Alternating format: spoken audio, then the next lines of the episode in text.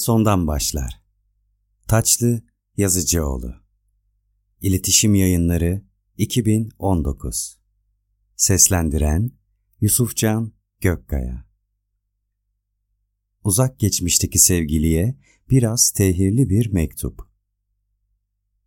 28 Temmuz 2017 Selam Suat. Kim derdi ki 25 yıl önce yazdığın mektubu bir gün günlüğünün arkasından çıkaracaksın ve sahibine yollayacaksın. Sakladığımı anımsadığıma bile şaşırdım dile kolay. Hani derler ya çeyrek asır. Sanki başkası yazmış. Ancak yazılan kişi sensin, sana yazılmış. Mektup artık adresine ulaşmalı. Önce seni eski mektubumla baş başa bırakıyorum. Geçmiş zaman Suat'ı umarım hoşuna gider. Sonuna bir şeyler daha ekledim, okursun. Ece 20 Şubat 1992 Canım S. Senin hitap şeklini taklit ettiğimi düşünüp yüzünde bir gülümseme ile okumaya başladığını görür gibiyim. Bir ihtimal o benim çok sevdiğim çalışma masanda balkonuna bakarken okuyorsundur. Belki de o sevdiğin kanepene uzanmış. Ne çok zaman geçirdik onun üstünde seninle beraber değil mi? Evlerimizin her santimetre karesinde sevişen ne müthiş iki sevgiliydik biz, değil mi? Yanında olsam mutlaka tasdik edersin.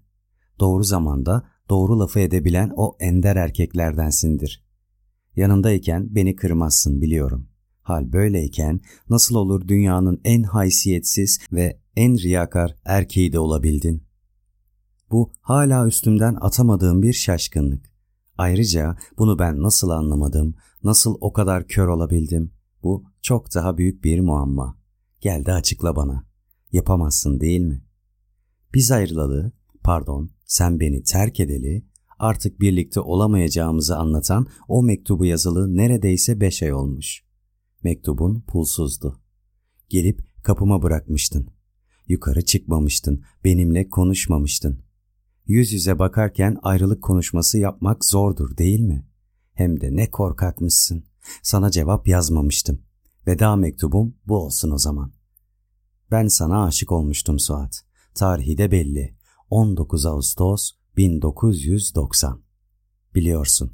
Bak, beni unutabilirsin ama bu tarihi en azından unutmazsın. Beni, sana o denli aşık beni belki unutmuşsundur bile. Aşık görünmeyi dünyada en iyi beceren insansın. O yüzden aşkı bildiğini sanabilirsin ama bak bilmiyor musun? Belki aşk acısını anlatmayı deneyerek başlayabilirim. Bir sabah kalktım. Bir boşluk var hayatımda. O sabah telefonum çalmamış. Sen son 11 aydır yaptığın gibi saat 7'de benim telefonumu çaldırmamışsın. Hiç aksatmazdın. Tam 7'de bir zil. Beraber uyandıklarımız hariç. En az 200 kez duymuşum o zili. Bunu nasıl becerdiğini hep merak etmişimdir. Bunun üzerine seni aradım. Acaba hasta mıdır benim sevgilim diye. Evden çıkmıştın. Bekledim okula gitmeni. O gün sabah dersim vardı biliyordum. Ben de gazeteye ulaşmıştım. Sonra dersten çıkmanı bekledim. Tekrar aradım. İlgisiz bir sesle açtın. Bugün aramadın dedim. Mesafeli bir sesle konuştun. Canım Mecem demedin. Günün güzel geçsin demedin. Ek bir derse yetişecektin. Alelacele kapattın.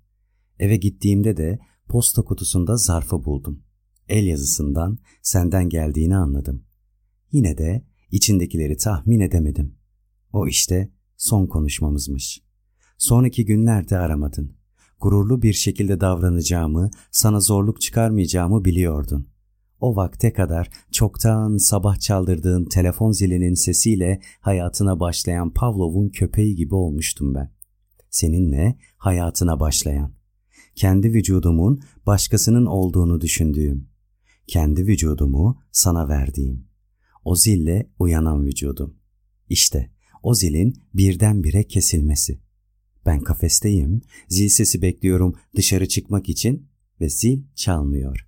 O kafesten dışarı çıkıp hayatıma başlayamıyorum. Aylar geçmiş. Sabah erken çalınca telefon hala yüreğim hop ediyor. Ya dayanamayıp ararsa diye umduğum sükutu hayal dolu zamanlar. Tüm yalanlarını öğrendikten sonra bile bekliyorum. Bunu başka biri okusa bizi 35'i geçmiş, kırklarına merdiven dayamış iki olgun insan değil, seni benim lise aşkım, beni de eğitimsiz bir ev kadını sanır. Oturmuş sana bunları yazdığıma inanamıyorum. Sahi sen beni terk mi ettin Suat? Beni nasıl terk ettin, nasıl söyledin o yalanları? Hani o gözlerimizin buluştuğu Aşiyan'daki ilk anı sen de unutamazdın ya. Bugün tam da oradaydım. Her şeyin başladığı yerde. Korunun yeşilliklerinin içinde, boğazın maviliğine bakan. Sen yoktun. Gözlerim nafile seni aradı. Görsem ne diyecektim ki? Yalanlarını yüzüne mi vuracaktım? O gün orada bir tek ikimiz vardık. Tevfik Fikret'in mezarının başında. 19 Ağustos 1990, ölümünün 75. yılı. Ben de anma törenlerine davetliyim. Gazeteye her gün bu tür davetiyeler gelir, ben hiçbirine katılmazdım. Ama Tevfik Fikret demek, küçüklüğümde Türkçem ilerlesin diye annemin bana en çok okuduğu şiirler demekti. Orhan Veli, Nazım Hikmet değil de neden Tevfik Fikret? Hiç bilmiyorum. Üstelik eski dilde yazılmış. Annem kelimeleri anlamasan da tınısını dinle derdi. O tınıyı mı özlemiştim? Neden gitmiştim?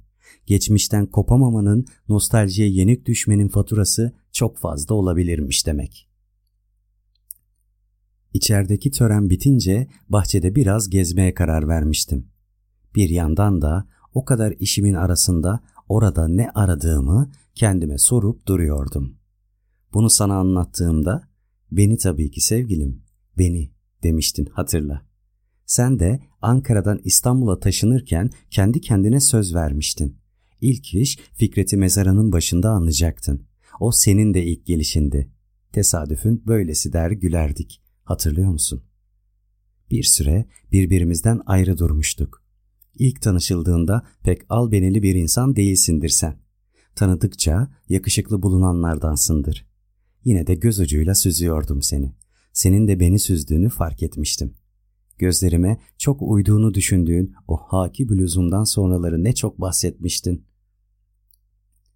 O elaya karışan hakilikle Fikret'in başucunda buldum seni gibisinden bir şeyler yazan şiirinin geri kalan kısmını hatırlamıyorum. Bulup okuyamam da. Ne yazık ki attım. Sana dair her şeyi attım. Dolma kalemle özene bezene yazdığın onca mektubu attım.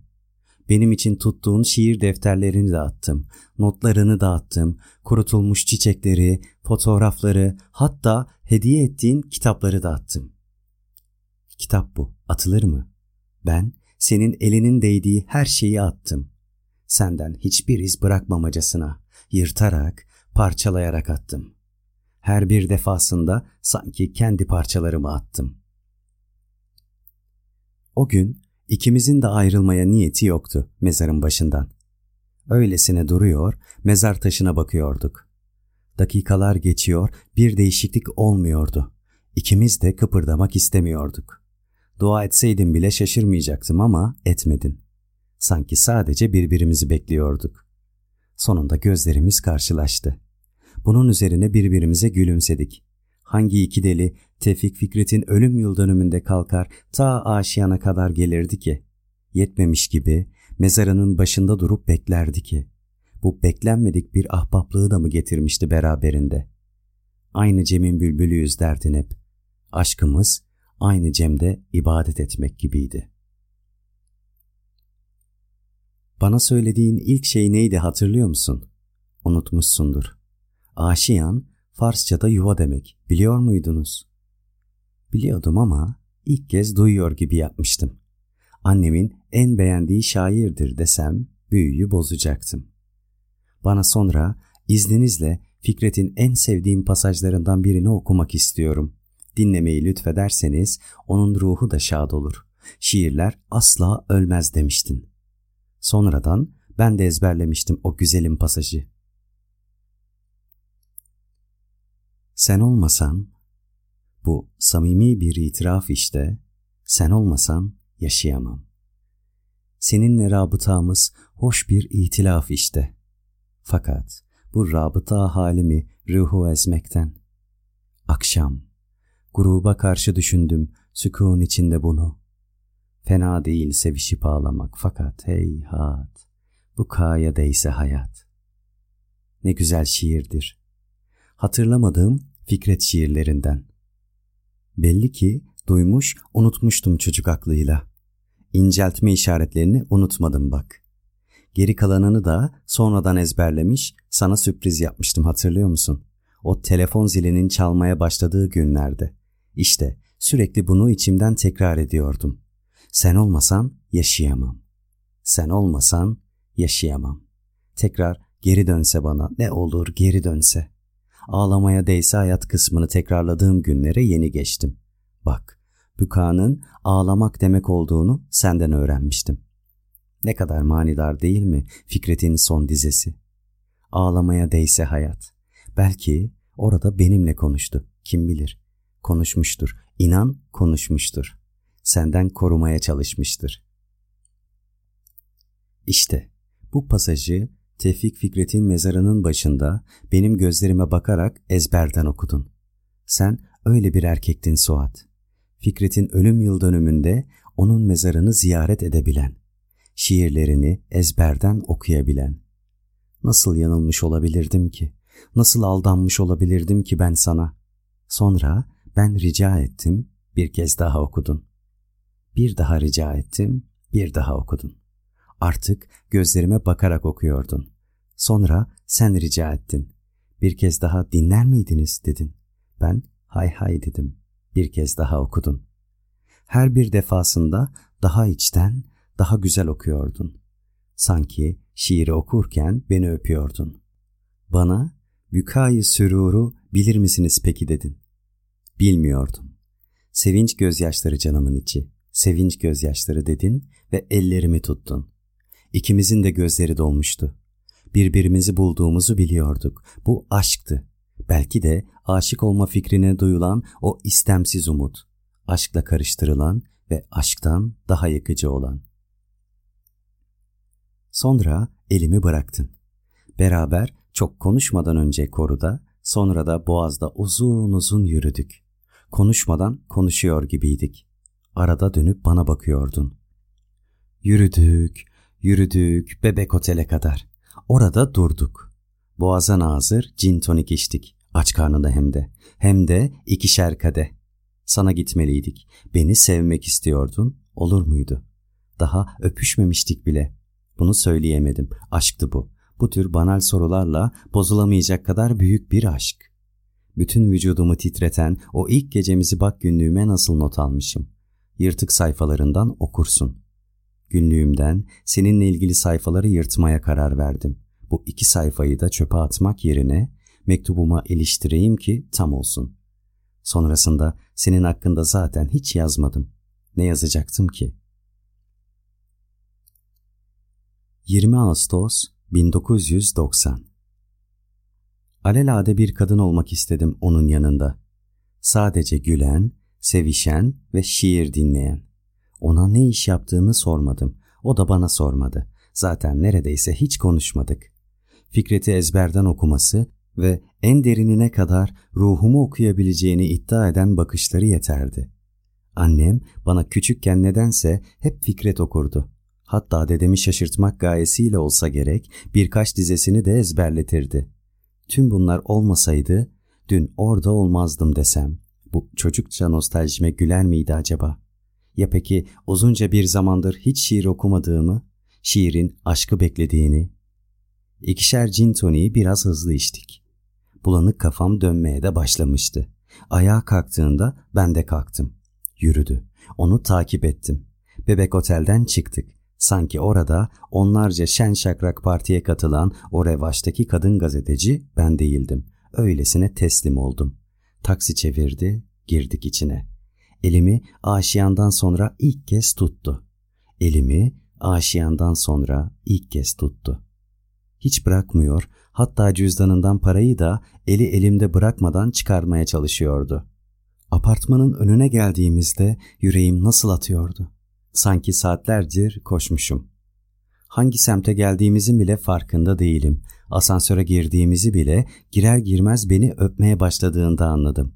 O an sanki dört dudaktan ibarettik. Böylesi öpülmemiştim. Nasıl öpüşüyorduysak asansörün durduğunu bile fark etmedik. İkimiz de gözlerimizi kapamıştık anlaşılan. Sonra elimi bırakmadan asansörün kapısını itti. Yine elimi bırakmadan ama dudaklarımdan da ayrılmayarak el yordamıyla evinin kapısını açtı. Diğer eli de bana sarılmış gibi hissettiğimden kapının açılmasına şaşırdım. İkimiz de durmak istemiyorduk. Kapıyı kapattı ve tam kapının önünde beni soymaya başladı. Böylesi bir heyecanı Julien'le bile yaşamamıştım. Julien nereden aklıma geldiyse şimdi. Silsem defter karalanacak. Öpüşmek değil, sanki ruhların birbirine akışıydı. Beni aldı, yatağına götürdü. Mütevazi döşenmiş bir ev olduğunu ancak sabah anlayacaktım.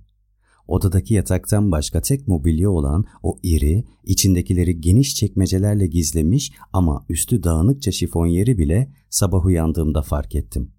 Zaten dudakları benimkinden ayrılmadığı için başka hiçbir yere bakmam mümkün değildi. Işığı hiç yakmadı. Pencereden gelen sokak lambası odayı belli belirsiz aydınlatıyordu. O karanlıkta sanki kıpkırmızı ateşten vücutlarmışız gibi geldi bana.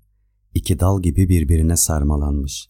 Sanki benzin dökülmüş bir yerin hızla alev alması. Alevle benzinin birbirinin içinde yanması. Bu yaşadığımız aşk. Her hücremde hissettim, hissediyorum. Demek ki bazı yaftaları atınca kafadan zamanın hediyesi büyük oluyor. O ne müthiş sevişmeydi. Hala inanamıyor, bunu yazarken bile heyecanlanıyorum. Bana yakın bir yaşta gibi görünüyordu ama müthiş bir yirmilik vardı karşımda. Saatlerce, defalarca sevişti benimle. Birbirimizin kollarında uyuyakalmışız. Sabaha kadar bir uyandık, bir seviştik. Doyamadık birbirimize. Ha, anneannemin laflarını hatırlamamak ne mümkün. O da benden ziyadesiyle memnun kaldı. Senin sayende sevgilim, senin sayende deyip duruyordu. Böylesi müthiş bir erkeği, böylesi müthiş bir aşkı yakalamak için bu kadar beklemek bir zorundaymışım. İnanamıyorum hala. Nasıl sevişiyor böyle saatlerce? Fizyolojiye aykırılıkla başladı sanki böylesi inanılmaz bir aşk. Yazarken bile vücudum titriyor. Şimdiden kıskanmaya başladım önceki sevgililerini. Bu denli heyecanlandıracak o erkek beni otuzlarımın ortasında İstanbul'da mı bekliyormuş? Sadece kadın olmak. Sadece bir kadın gibi hissedebilmek. İşte o 20 Ağustos gecesi tekrar buluştuk. Buluşur buluşmaz tekrar tekrar seviştik. Hatırlıyor musun birbirimize nasıl yapıştığımızı ve nasıl deliler gibi öpüştüğümüzü?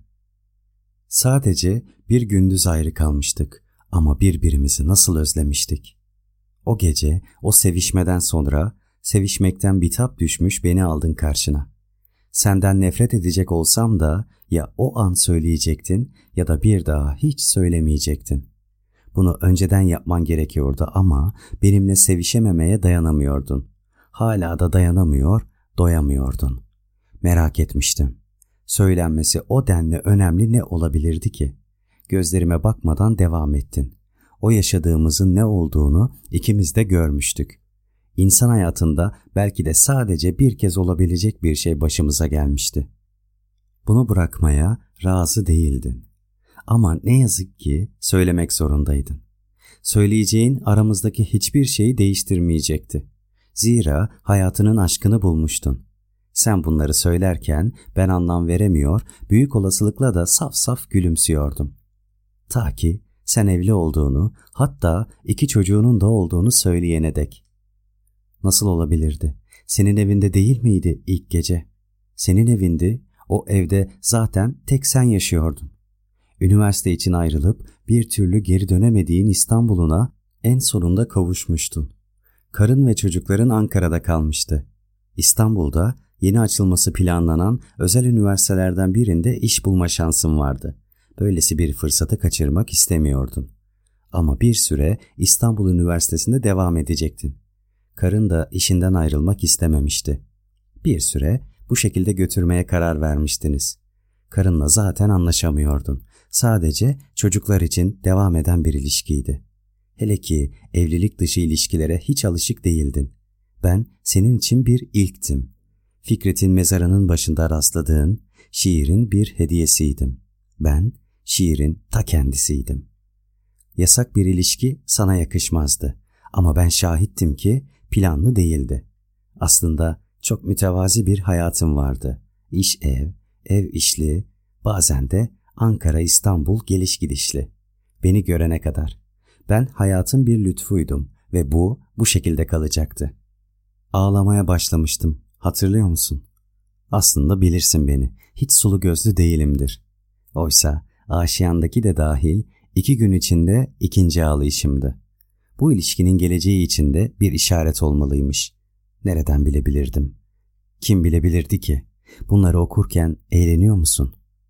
O iki günü sonradan tekrar tekrar düşündüm. Her dakikasını, her saniyesini, her şeyin başlangıcını ve verdiğim tavizin büyüklüğünü. Sonraki aylarda ne çok seviştik, ne çok yalan söyledin bana. Bunların artık hesabını yapmak istemiyorum. Aşk dediğim o bağımlılıktan kendimi koparamam. Bana yazdığın şiirler, benim için yazdığın şiirler, benim için doldurduğun defterler, saatlerce sevişmelerimiz. Seninle sevişmenin bir müptelasıydım artık. Kah kağıt okuduğun, kah ders hazırladığın için haftanın belirli günleri görüşebiliyorduk sadece. Yetmiyordu bana. İki haftaya bir zaten çocuklar için hafta sonları Ankara'ya gidiyordun. Bana trenden kısa kısa mektuplar yazıyordun. Ankara'dan bile sabah beni uyandırmayı unutmuyordun. Beni terk edeceğini mektubuna kadar anlamamış olmama sen de benim kadar şaşırdın mı? O kadar hesap kitapla hiç şaşırmamışsındır. Görüşmelerimiz seyrelmeye başlamıştı ama sürekli bahanelerim vardı. Son seferde çocuklarından biri rahatsızlanmış, aniden Ankara'ya gitmiştin. Sonra yakın bir arkadaşın ameliyat olmuştu. En inanılmazına bile inanmıştım. Evini su basmıştı. Hayır, benim gelmeme gerek yoktu. Mektubunda çocukların için o evliliğe katlanmak zorunda olduğunu yazmıştın. Beni deliler gibi seviyordun. Belki bir gün tekrar birleşecektik ama çocuklar çok küçüktü. Evliliği değil, çocukları terk edemezdin. Seni anlayacağımı biliyordun. Biz muhteşem bir aşkı paylaşmıştık. Ruhlarımız birleşmişti. Buna dayanmamız gerekiyordu. Sadece çocuklar için. Onları da artık İstanbul'a almanın vakti gelmişti. Birbirinizi çok özlüyordunuz. Babalarına ihtiyaçları vardı. Onların senden ayrılırken ağlamalarına artık yüreğin dayanmıyordu. Daha çok miniklerdi. Beni o muallak durumda tutmak bana haksızlıktı. Bakarsın yazmıştın. Hiç ummadığımız bir anda kader bize yardım eder, tekrar birleşiriz sevgilim. Sana sözüm var biliyorum.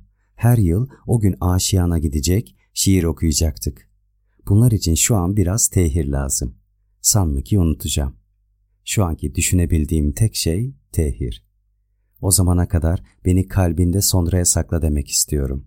Ama bunları dememem lazım. Bu bencilliği göstermeyecek kadar aşığım sana. Bu yaptığım en büyük fedakarlık hayatımdaki. Hayatımı feda ediyorum. Aşkımı. Hiç unutma. Esas sen benim eşimsin. Kokun burnumda tütüyor. Şimdilik. Sahiden şimdilik. Adio. O kadar çok okudum ki hala ezberimde yazdıkların. Bu mektubu yazan erkeği nasıl unutabilirdim ki ben? Mektup koynumda uyumuştum haftalarca. Bu sen misin? Bu sen misin diye bir taraftan da kızıyordum kendime. Ama aşktı bu işte. Tüm kimyayı değiştiren, tüm benliği. Ağlayarak geçirdiğim günler giderek azalmaya başlamıştı. Artık günde sadece 2-3 kez ağladığım zamanlardı. Biz ayrılalı 64 gün olmuştu. Mektuplarını, şiirlerini tekrar tekrar okumayı bırakmamıştım henüz. Ancak yine de kendimi toplamam gerektiğine karar vermiş, günlük rutinime dönmeye başlamıştım. Sonra işte o gün, o sabah erkenden gazeteye gitmiştim. Canım nedense çok kalmak istememiş, evden çalışmak için çıkmıştım. Oysa bilirsin, pek evden çalışmam. Sonra rastlantı bu ya, bir arkadaşımla karşılaştım eve giderken. O da bir arkadaşından geliyordu. Canı çok sıkkındı. Bir bara girdik. O ihtiyacı olduğunu söyleyerek bir viski istedi. Bilirsin, Ben aslında daha öyle bile olmadan hem de bu kadar sert bir içki içemem. Üstelik çalışmak da istiyordum. Ama nedense ben de aynısından istedim. Alkole ne kadar az dayanıklı olduğumu da bilirsin. Benim hakkımda ne çok şey bilirsin. Yavaş yavaş sarhoş olmaya başladığımı hissediyordum. Doğru dürüst kahvaltı da yapmamıştım. Ancak buna önem vermedim. Belki kullanmaktan çekindiğim o ilaçların yerine geçer de biraz rahatlarım diye düşünürken laf o arkadaşına geldi. Kadın aslında arkadaşı değil, Lisa aşkıydı. Ünlü bir tiyatro oyuncusuydu. Sanırım hala ona bir şeyler hissediyordu. Kadın bir süredir müsekkinler kullanıyormuş. Aynı benim gibi kalp yarasından müzdaripmiş. Dinliyordum dinlemesine de benimkisi farklıydı. O ana kadar bir kurban etme durumuydu. Biz aşkımızı çocukların için kurban etmiştik. Bu bir dayanma sebebiydi. Arkadaşım eski aşkının hikayesine devam ederken ikinci viskileri bitirmiş, üçüncüye başlamıştık. Çok hızlı içiyordu. Ben de ona eşlik ediyordum. İçkinin de etkisiyle daha çok anlatmaya başladı. Hem iyi bir oyuncu hem de güzel bir kadınmış. Bir adamla büyük bir aşk yaşamaya başlamışlar. Hatta benimki gibi 11 ay değil, 2 yılı aşkın bir süre. Adam en baştan evli ve çocuklu olduğunu söylemiş. Kadın o kadar aşık ki yine de dayanırım demiş. Devam ettirmişler. Sonra adam karısına dönmek zorunda kalmış. Güya çocukları çok küçükmüş. Kadın da aynı benim gibi aylar süren aşkını kalbine gömmeye karar vermiş. Bu tabirin beni gülümsettiğini hatırlıyorum. Buraya kadar her şey tamamdı. Yalnız kadın bir gün ilginç bir rastlantıyla keşfetmiş ki adam evli falan değil. Çocukları var ama eski karısından. Kadının bir arkadaşı İstanbul'da adamın çocuklarının okuduğu yatılı kolejde hocadır. Veli toplantısında çocuğunun hocasıyla tartışan baba, bunu o gün görüştüğü arkadaşına anlatan hoca. Bu şekilde eski sevgilisinin evli olmadığını keşfeden kadın. Arkadaşım anlattıkça anlatırken birden kafamda bir ses ismini sor, ismini sor demeye başladı. Oysa saygı göstermeye çalışarak kadının bile ismini sormamışım. Dinlemedim o sesi ama devam ediyordu. Güpe gündüz girdiğim barın karanlığında soluğum kesiliyor, duymaya çalışıyordum. İsmini sor, ismini sor. Sonunda dayanamayıp kadının sevgilisinin ismini sordum. Evli erkekle ilişkinin kuralları aynıymış. Kadın da aynı benim gibi kimseyle sevgilisinin ismini paylaşamazmış. Ancak arkadaşım şans eseri bir gün onlar telefonla konuşurlarken hitap edildiğinde duymuş. Adamın ismi Suat'tı. Sendin. Her şey yerine oturmuştu. Sen evli bile değildin. Senin o anda başka bir sevgilin vardı. En az bir. Yıllardır yaşadığım bir yerdi İstanbul. Sadece üniversiteye gitmek için bir kez ayrılmıştım buradan. Ankara'ya hiç gitmiyordun. O trenlere hiç binmiyordun. Bütün o süre içinde benimle oynamıştın. Benimle. Ece Beyhan. Avrupalarda okumuş, entelektüel, zeki, güzel Ece. Bütün dünyayı gezmiş, bir sürü erkeğin ona aşık olduğu ama o hep hayalini kurduğu mükemmel aşkı seninle bulduğuna inanan budala Ece onca eğitim ve zekayı kendisi için kullanamayan budalalar budalası Ece. O yalanlarına nasıl inandım hala şaşıyorum. Aylar boyu en samimi halinle bile bunların yolunu yapıyordun oysa ki. Nasıl inandım, nasıl inandım. Ne kadar safmışım değil mi? Benimle oynamıştın. Nasıl aldanmıştım ben, nasıl? Esas soru neden olmalıydı ama o sıralar bunu düşünecek halim yoktu. Delirmiş durumdaydım. Neyim eksikti ki beni aldatmıştın, yalanlar söylemiştin. Güzel değil miydim? Eğitimli değil miydim? Çok mu yaşlıydım? Yirmiliklerde miydi gözün? Biraz kilo almıştım, ondan mıydı? Yemek yapmayı bilmediğimden miydi, nedendi, ne içindi? Seni tatmin edemiyor muydum? Nasıl olurdu bu? Saatlerce sevişiyorduk. Her defasında bana sarılıp aşk kelimeleri sarf ediyor, şiirler okuyordun. Bazen gazetede çok geç saatlere kadar çalışmak zorunda kalıyordum. Eve telefonlar da geliyordu. Bu yüzden miydi? Çok kapris yapmamaya çalışıyordum az görüşüyoruz diye. Dayanamayıp ettiğim birkaç sistem yüzünden miydi? Neyim eksikti benim? Yakında yaşlanacağımı düşünüyordun. O yüzden değil mi? Üç beş kez yatıp ayrılabilirdin. Benimle bu kadar oynamanın sebebi neydi? Neden aşkımızın üstüne yeminler ettin durdun? O öbür kadına da böyle yapmışsın. Bütün vücudum titriyor, kafama sanki bir şeyler vuruyordu. Dayanamayacağım bir haksızlıktı bu. Bu denli büyük bir haksızlığı hak etmiyordum. Neyi yanlış yapmıştım da böylesi acımasızca aldatılmıştım. Böylesi bir budala olabilmek için mi yaşamıştım tüm hayatımı?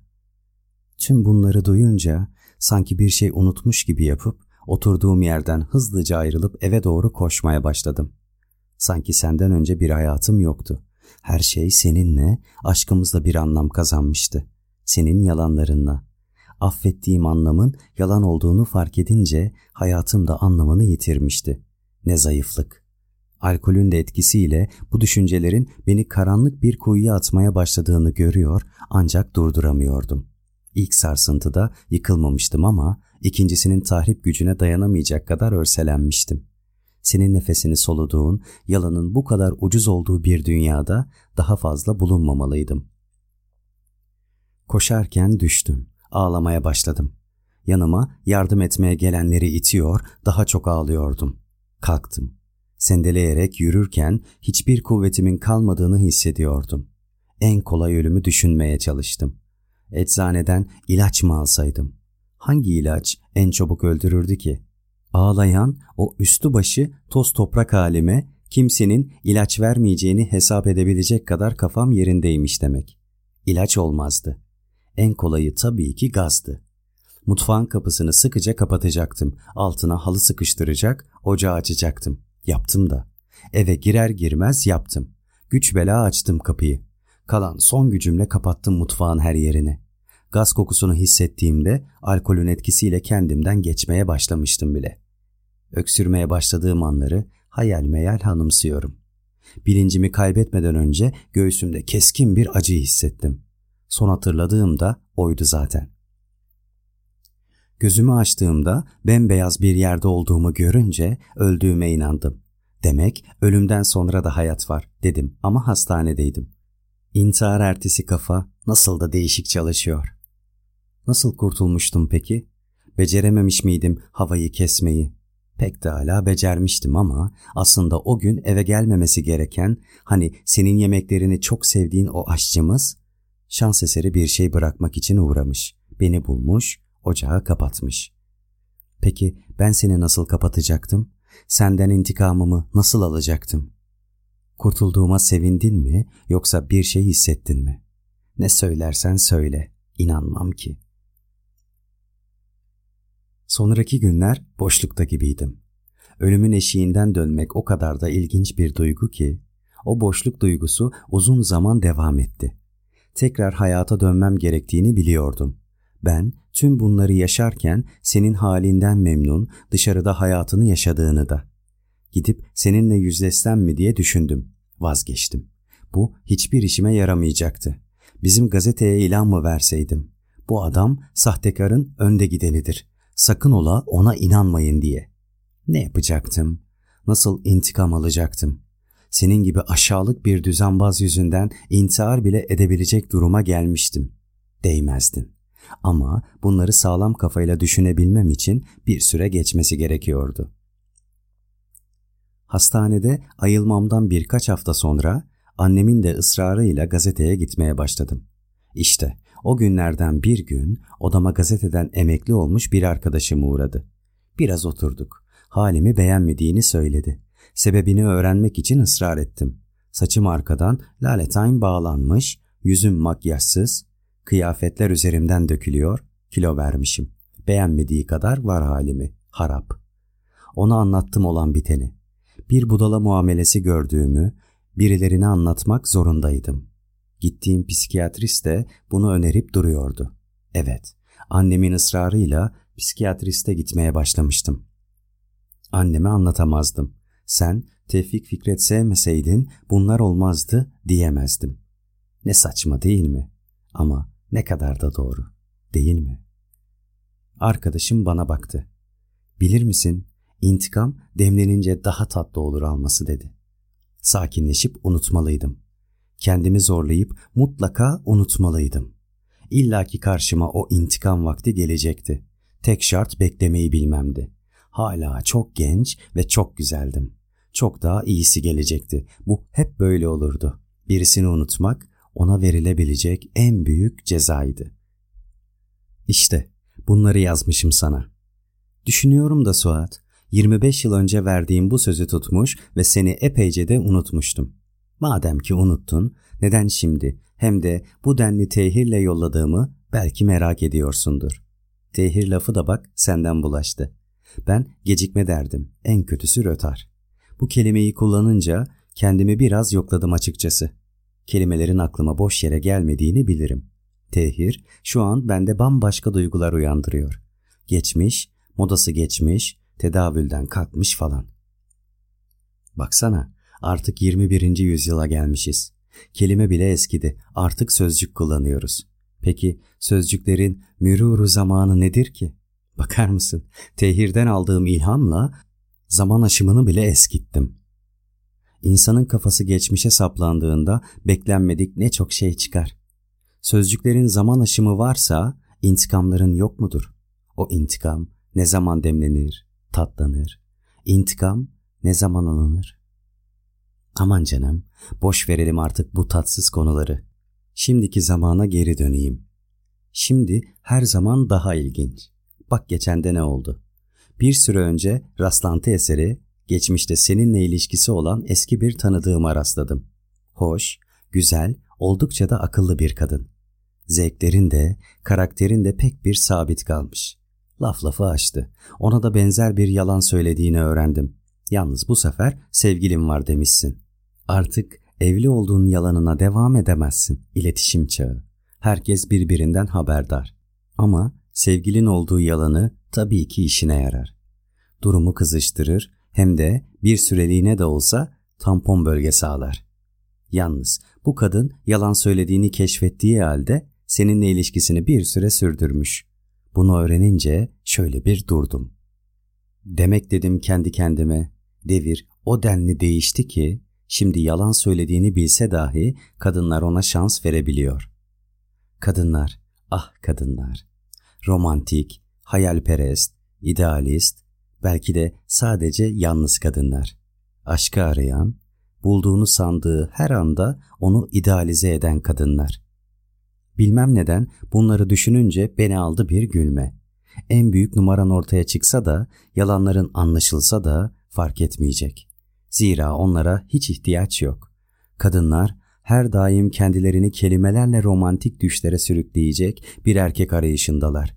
Yaşın başında önemli değil. Yeter ki kelimelerle duygusal yaralara merhem ol. Ama tüm bunlara karşın sen yine uğraşıyorsun yalanlarla. Belki bilmiyorsun. Yalan söylemene gerek kalmadığının farkında değilsin. Ancak sanki bilsen de fark etmeyecek. Sadece kendini rahatlatmak adına yine de söylersin sen o yalanları değil mi? Nasıl bir paradoks bu? O kadar çok güldüm ki susturabilene aşk olsun. Bu arada kendi kendime gülmeye başladığımda Tunç da yanımdaydı.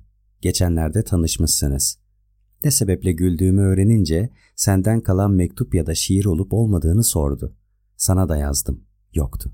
İşte o anda nasıl olduysa birden aklıma bu mektup geldi. Hafıza ne ilginç değil mi? Neyi, ne zaman hatırlayacağını, hangi anı hücreleri, hangi kanallarda belirler ki? Yıllar yılı orada ölü taklidi yapan dokular hangi duyguyla canlanır ki? Senin mektubun yoktu. Senden kalan anıları çoktan atmıştım.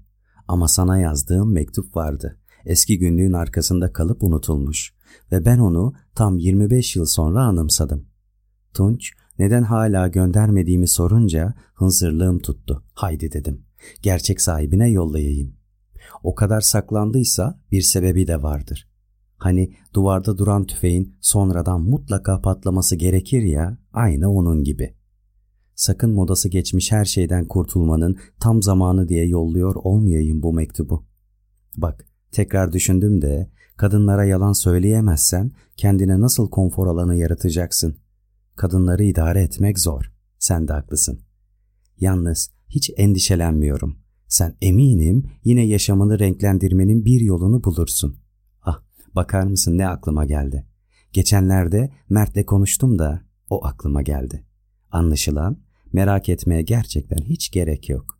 Yaşamını renklendirmenin yollarını bulmuşsun bile. Ece